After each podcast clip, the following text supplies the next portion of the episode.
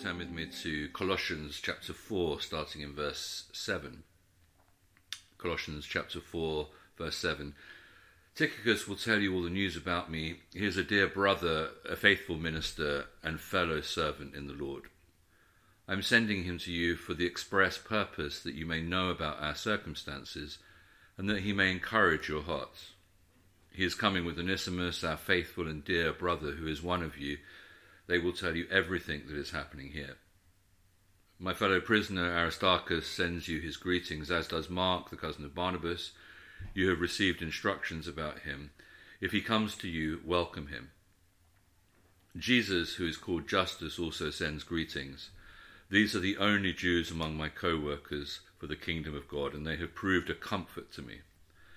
Epaphras, who is one of you and a servant of Christ Jesus, sends greetings. He is always wrestling in prayer for you that you may stand firm in all the will of God, mature and fully assured. I vouch for him that he is working hard for you and for those at Laodicea and Hierapolis. Our dear friend Luke, the doctor, and Demas send greetings.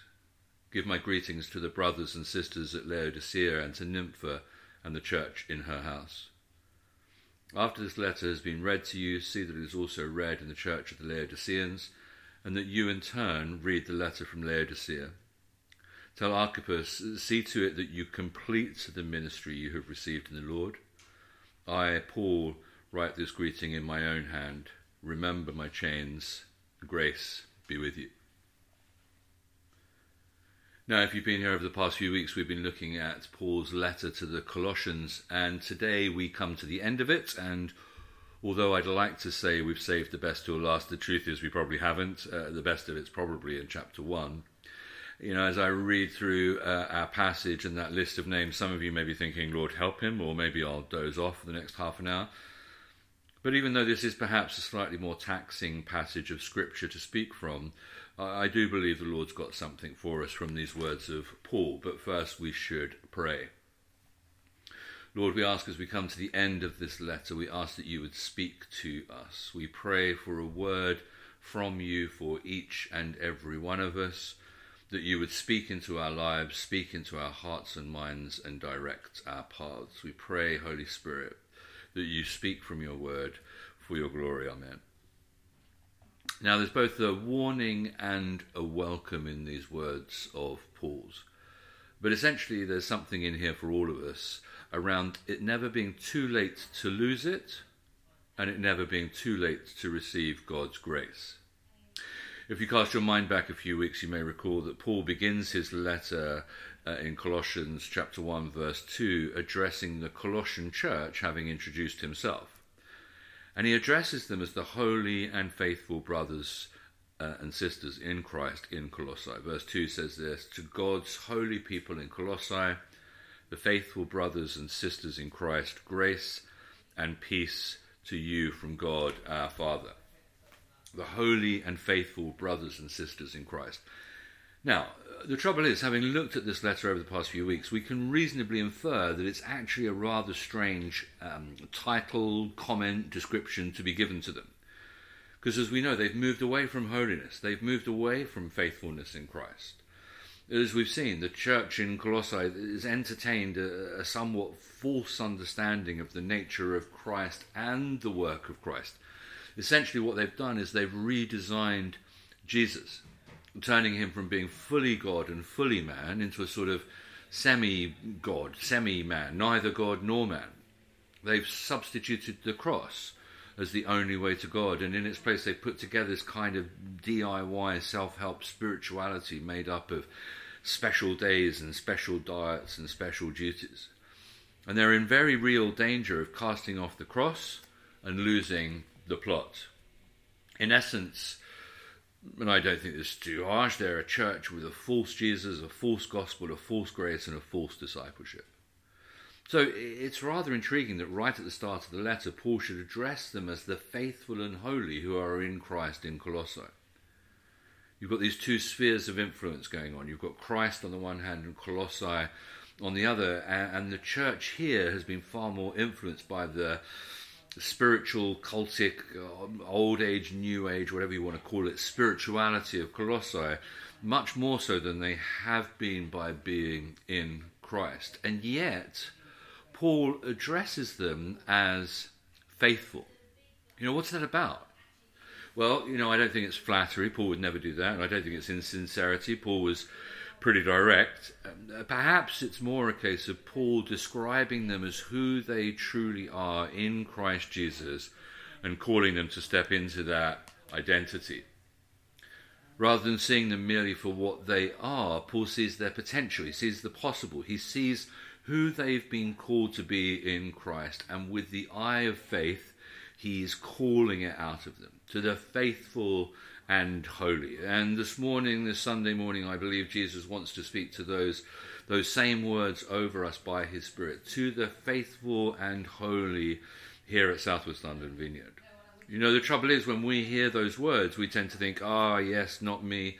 Um, probably, or maybe the person sitting next to me, you know, I haven't been that faithful, and I'm definitely not being that holy but to the faithful and holy in Christ Jesus in Southwest London Vineyard, at Southwest London Vineyard, Paul's encouragement to us all is be more in Christ than you are in London.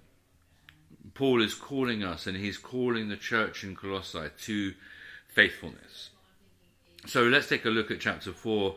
And this word faithfulness comes up repeatedly in these verses. And I, I just want to run quickly through the list and highlight some of them to you uh, very briefly, and then we'll pick out two and focus on those. First of all, we'll have a look at verse 7. Tychicus will tell you all the news about me. He is a dear brother, a faithful minister, and fellow servant in the Lord. Tychicus is known as a faithful one, a faithful servant, a faithful minister, a faithful friend.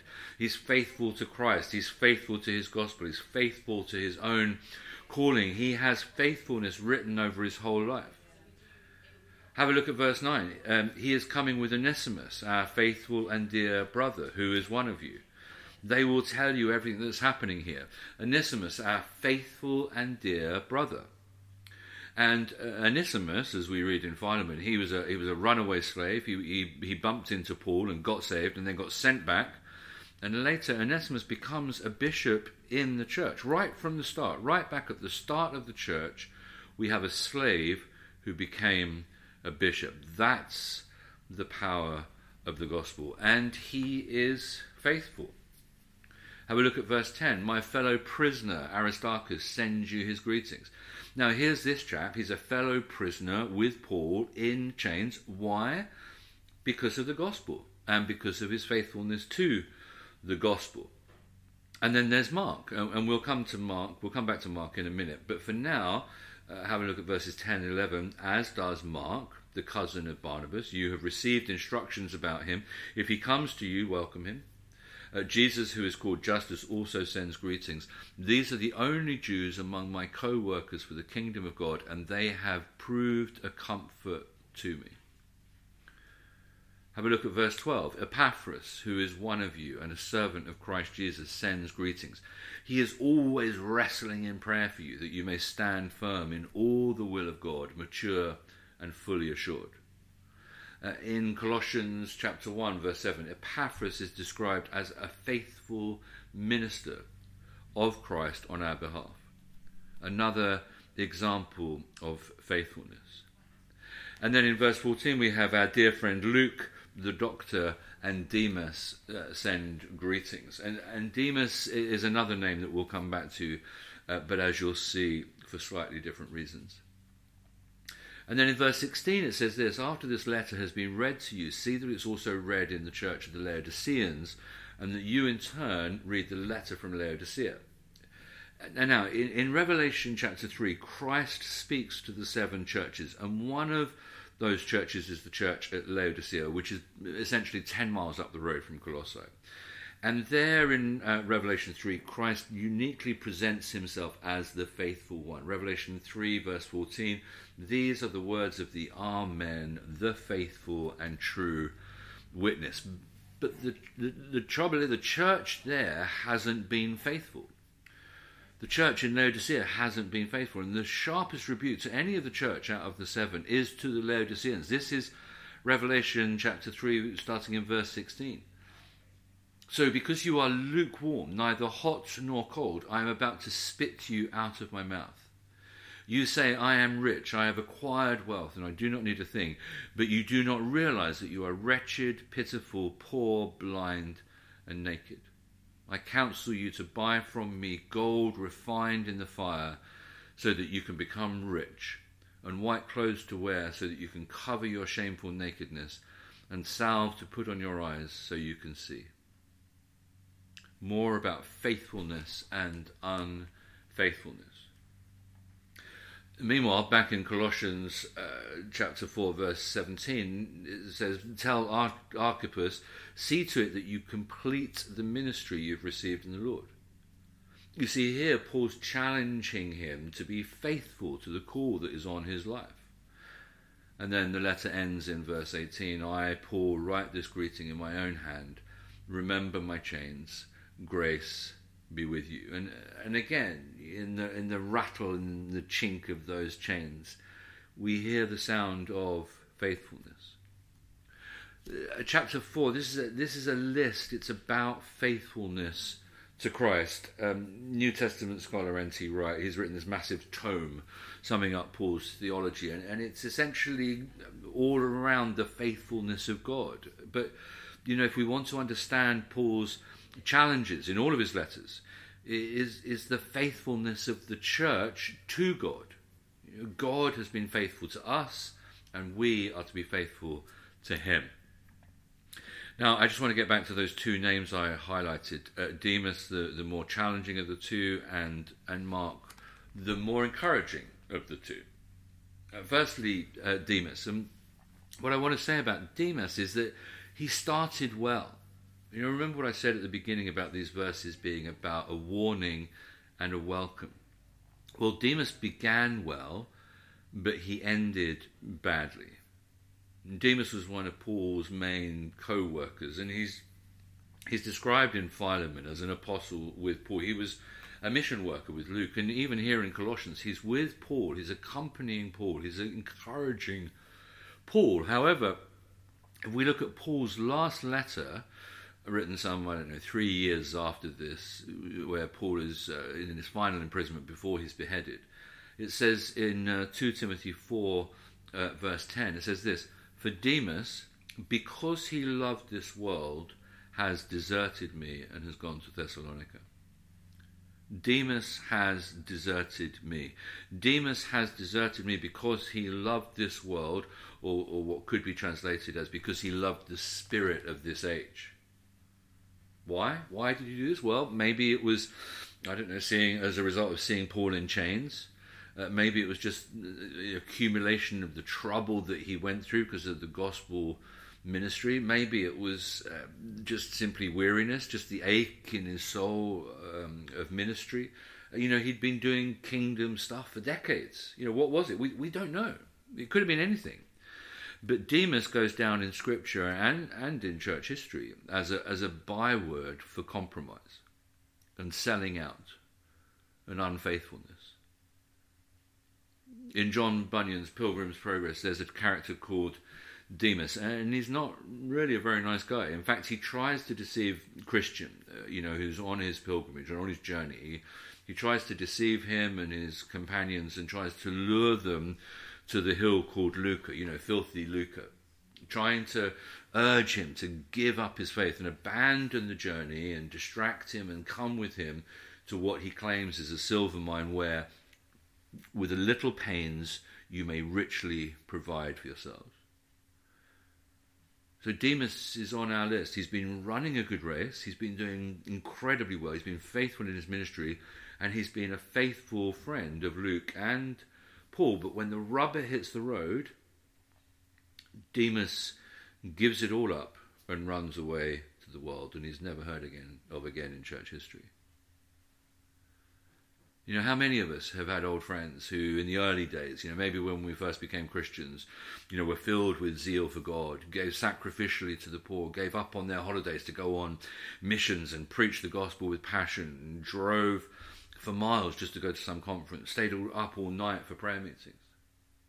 You know, how many of us, as we look around this morning, wonder where where are so and so and so and so? What what happened to so and so and so and so? They they were here. They were part of the community of faith. They were passionately pursuing Jesus. And where are they now? What what happened? You know, something, whether it was the world or the flesh or the devil, I, I don't know. Something just took them out. You know, they began well. They began so well. They were they were running the race, but it's like something cut in on them. And, and like Demas, they just abandoned Christ, abandoned the church and the gospel and the kingdom, all for the things of this world. Demas has deserted me because he loved this age.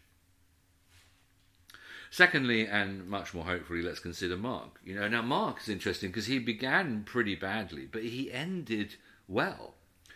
Uh, John Mark was uh, Barnabas's cousin, and when Barnabas and Paul were sent out on the Antioch mission, which you can read about in Acts chapter 13, uh, they went out, but there we read that Mark deserted them. He, desert, he deserted them. He turned his back and turned back and went to Jerusalem. Now, again, we we don't know why Mark deserted the apostolic mission years before. You know, maybe maybe it was fear of going to the Gentiles. You know, he was Jewish after all, and so maybe he had some objection to taking the gospel to the Gentiles. Uh, maybe it was because of comfort. Uh, maybe he just was homesick. Maybe he just wanted to go home. Uh, maybe he had issues with Paul's leadership. That was quite possible. You know, we can speculate, but we we don't know. What we do know is that one of the words that was written over his life was deserter. You know, Demas, at the end of his ministry, had deserted them, and Mark, early on in his ministry, somewhere I don't know around the AD 40s, had deserted Paul and the apostles. But but here we are, some 15 or so years later, and here in Colossians chapter 4, verse 11, Paul is saying, Mark is a comfort to me. Mark is with me. Mark is a comfort to me. and then uh, going back to Paul's last letter, where Paul says Demas has deserted me, uh, Paul says, Bring Mark to me because he's helpful to me. You see, Mark is back. Mark is being a comfort. Mark is proving faithful to Christ and the gospel and the mission and the church. And then uh, after Paul dies, Mark teams up with the Apostle Peter for a few years, and then famously uh, he goes on to write Mark's Gospel. You know, Mark starts out by, by running away, but here at the end, he's, he's not running away. You know, tradition tells us that Mark actually planted the church in Alexandria in Egypt, the Coptic church. It became one of the main four centres in the ancient Christian world.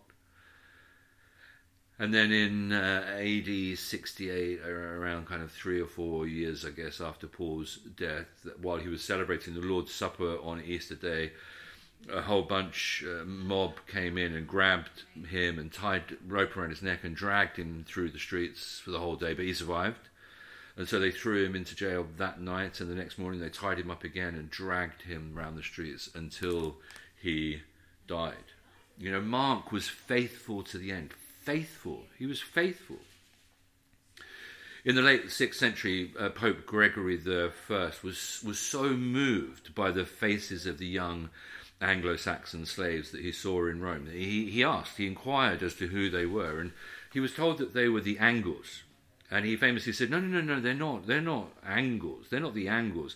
These are the faces of angels, and we must preach the gospel to them." Do they have a church where they come from? Now, the church in England had largely fallen into decline since the Romans withdrew, and, and so the Pope called one of his best men, a, a chap called Augustine.